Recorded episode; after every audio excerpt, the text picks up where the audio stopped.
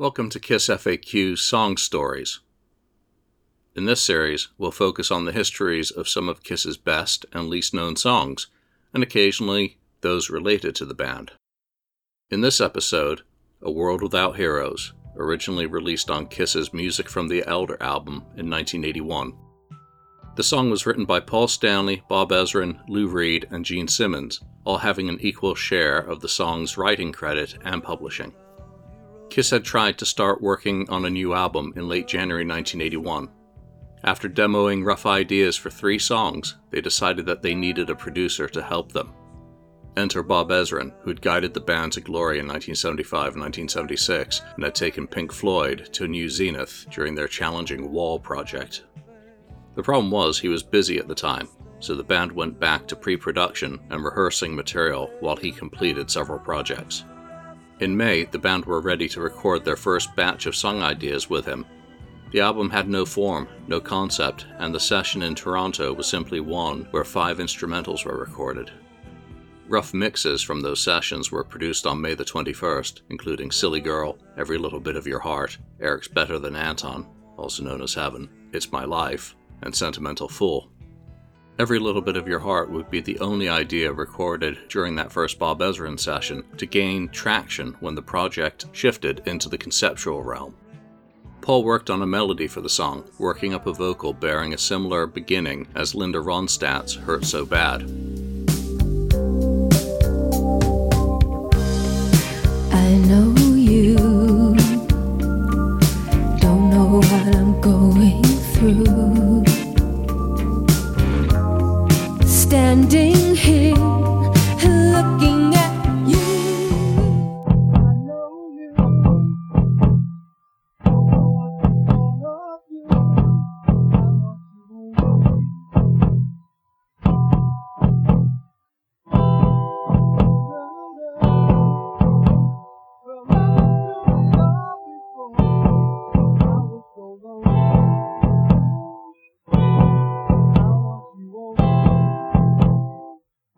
But there the similarity ends, and he's clearly scatting, looking to find words to find form with the melody he has in mind. One of the clearer lyrics sung in the overall rough work tape, I Want You Only, would be adopted as the song's unofficial title on an assortment of bootlegs in the 1980s. Unfortunately, Paul's vocals are so low on the circulating copies that much of the content is difficult to decipher. Ultimately, Paul became disinterested in the piece and moved on to work on other ideas, particularly as the concept took form.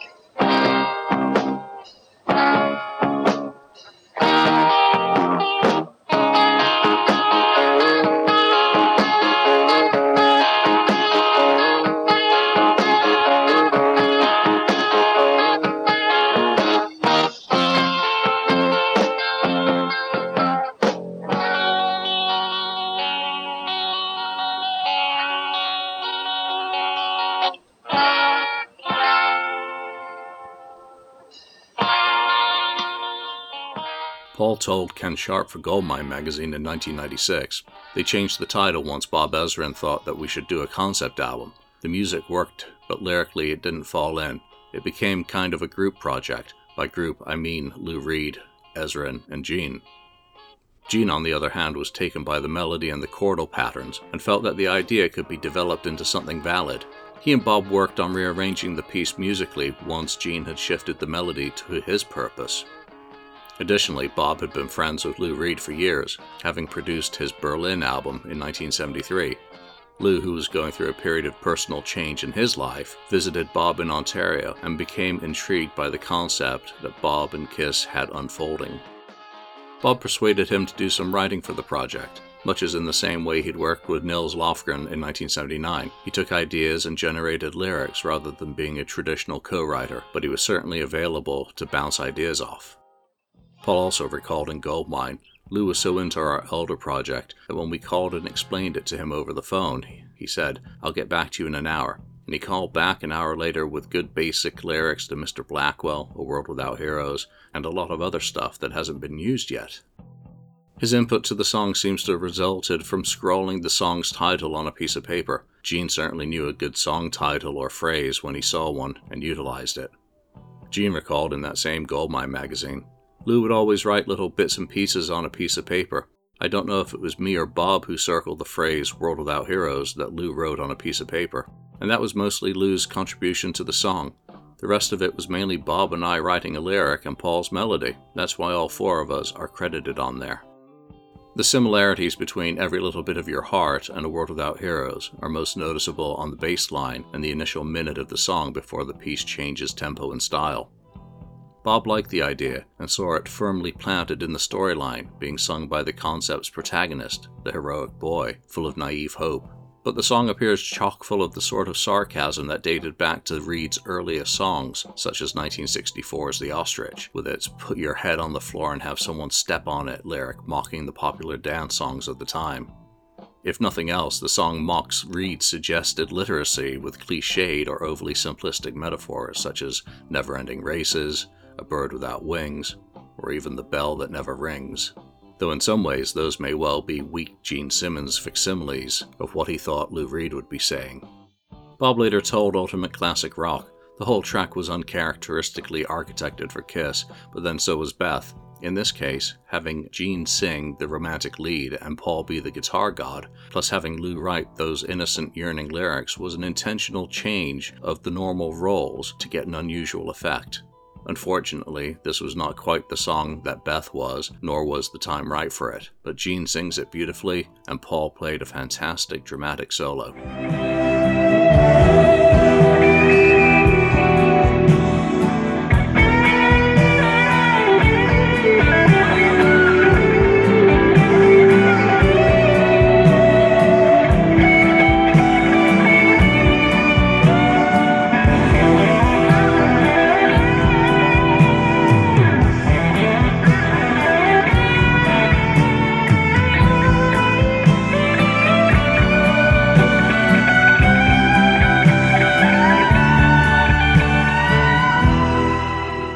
Mess that the Elder presents in determining who played what, Paul channeled that solo, inspired by what he thought Bob Kulick would have created for the song.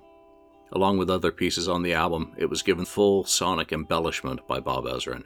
The American Symphony Orchestra was recorded for the song at A&R Studios in New York City on September the 15th, 1981, during a three-hour session conducted and arranged by the late Michael Kamen.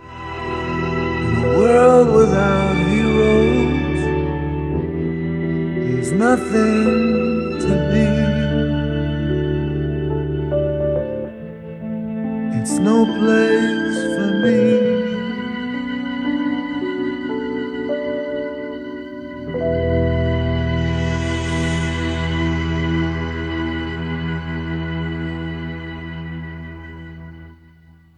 Bob mentioned, Gene's vocal was incredibly intimate and completely out of his character, perhaps emphasized so with the tear that appears at the end of the video film for the song. The concept video would be the band's first, though there were few places for it to be shown, with Polygram initially boycotting the fledgling MTV. In the new world of music videos and music television, Polygram felt that they should be paid for their artists' videos, not initially seeing the value of them promotionally, nor to be honest had that value been ascertained in the industry at that point. Regardless, A World Without Heroes was chosen to be released as the album's first single on October the 27th. As had been the case with Beth, or then more recently Shandi, stylistically it wasn't what was expected from Kiss. Peter had had his shot, then Paul. Now it was the demon's opportunity to woo the audience's ears. But the decision wasn't necessarily rooted in copying Beth. The song was exquisite and sounded different to what was expected from the band. It was beautifully crafted and impeccably executed, with Bob's amazing touches in production and adding the orchestra really took the song to a completely different level. All of those factors made A World Without Heroes an appealing song to some at the label.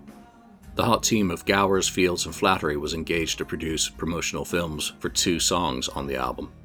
If you wanted a quality video produced for your artist in 1981, they were one of a few teams who would be on a very short list. Directed by Bruce Gowers and produced by Paul Flattery, visually it was based on the Excalibur movie, which had come out earlier in the year.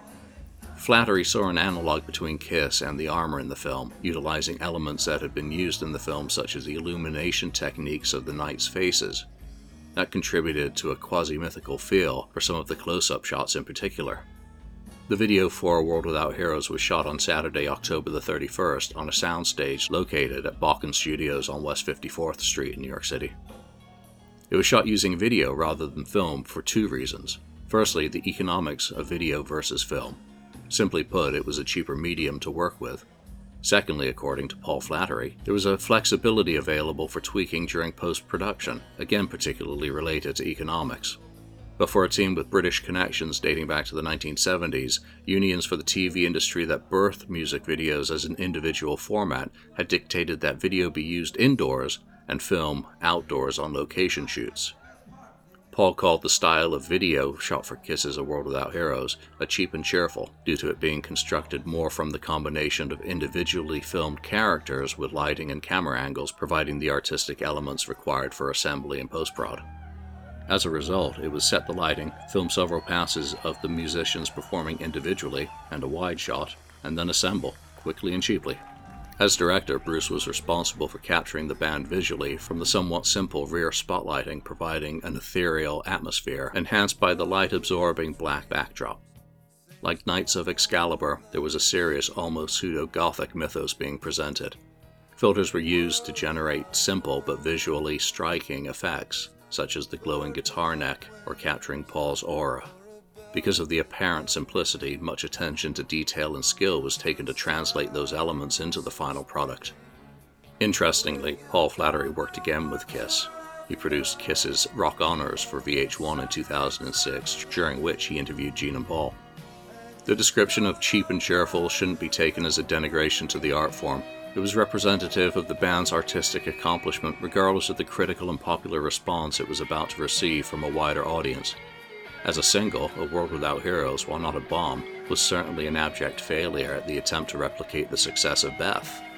In the United States, it only reached 56 on the Billboard Hot 100, but dropped off completely two weeks later. Elsewhere, it reached 55 in the United Kingdom, though Polygram had wisely let off with a more suitable Kiss style single in most markets. And that might illustrate the hubris of the decision that attempted to ape Bob's previous work with the band in 1976. Beth had been a throwaway, an unexpected savior as the fourth single from Destroyer, which was then wallowing in what the band thought was then commercial mediocrity. Its success hadn't been engineered, it was completely happenstance, where the release of A World Without Heroes might have been perceived to have been overly manufactured. But everything is easy to pontificate on ex post facto. On January the 15th, 1982, A World Without Heroes was among three Elder songs performed live, for the first and last time contemporaneously. Band appeared on Fridays, a popular television show that copied somewhat the Saturday Night Live format.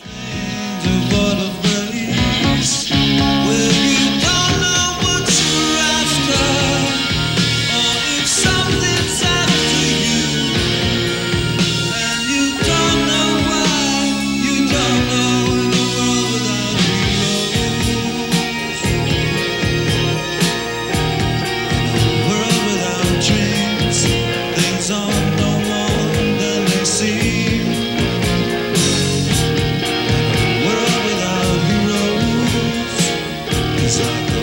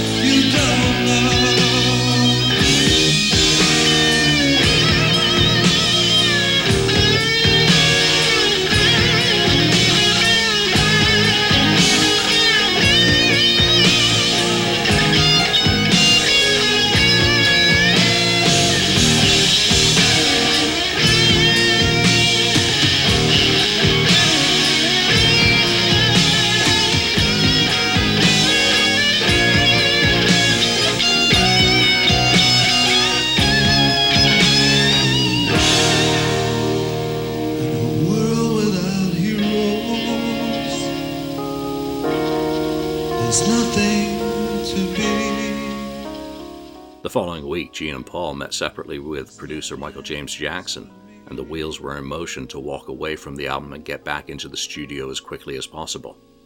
Amusingly, Gene's ex girlfriend, the magnificent Cher, covered the song for her Love Hurts album in 1991. Steve Lukather produced and performed the acoustic guitars and solo on that cover. Also appearing on the song were Richard Page and Richard Marx on backing vocals. It was released as the B side to her Save Up All Your Tears single. Like a world without sun, you can't look up to anyone without heroes. And a world without heroes is like a never ending race. It's like a time without a place, a pointless thing. Also, interestingly, according to sample artwork that circulated in fan circles for many years for the abandoned Kiss Exposed 2 video cassette, which was supposed to be released in 1992, a version of the song exists with Lou Reed on lead vocals. Whether that is accurate or not is yet to be determined. The spontaneity of the Kiss convention tour in 1995 allowed the band space and justification to experiment with some of the ignored songs in their back catalogue.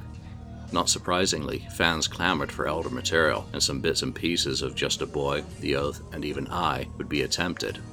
Mostly, those songs would be a setup for a punchline of a joke, but in the case of A World Without Heroes, while early performances were challenged, it was a song quickly found to work well unplugged and resonate with the audience.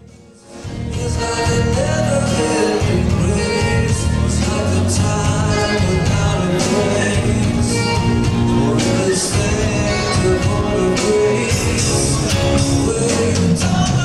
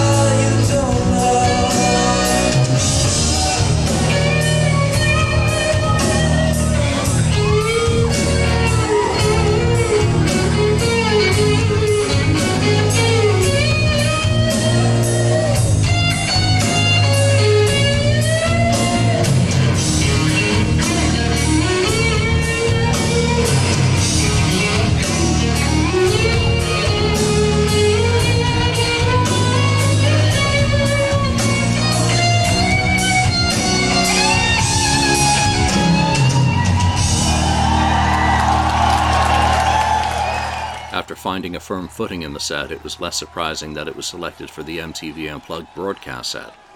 While not treated with the love and affection of Paul's Every Time I Look at You, two takes with the song were performed at Sony Sound Studios during the filming on August the 9th, 1995. To be fair, that first take only lasted six seconds.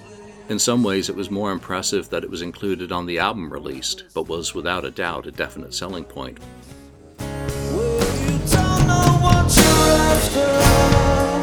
Oh, Things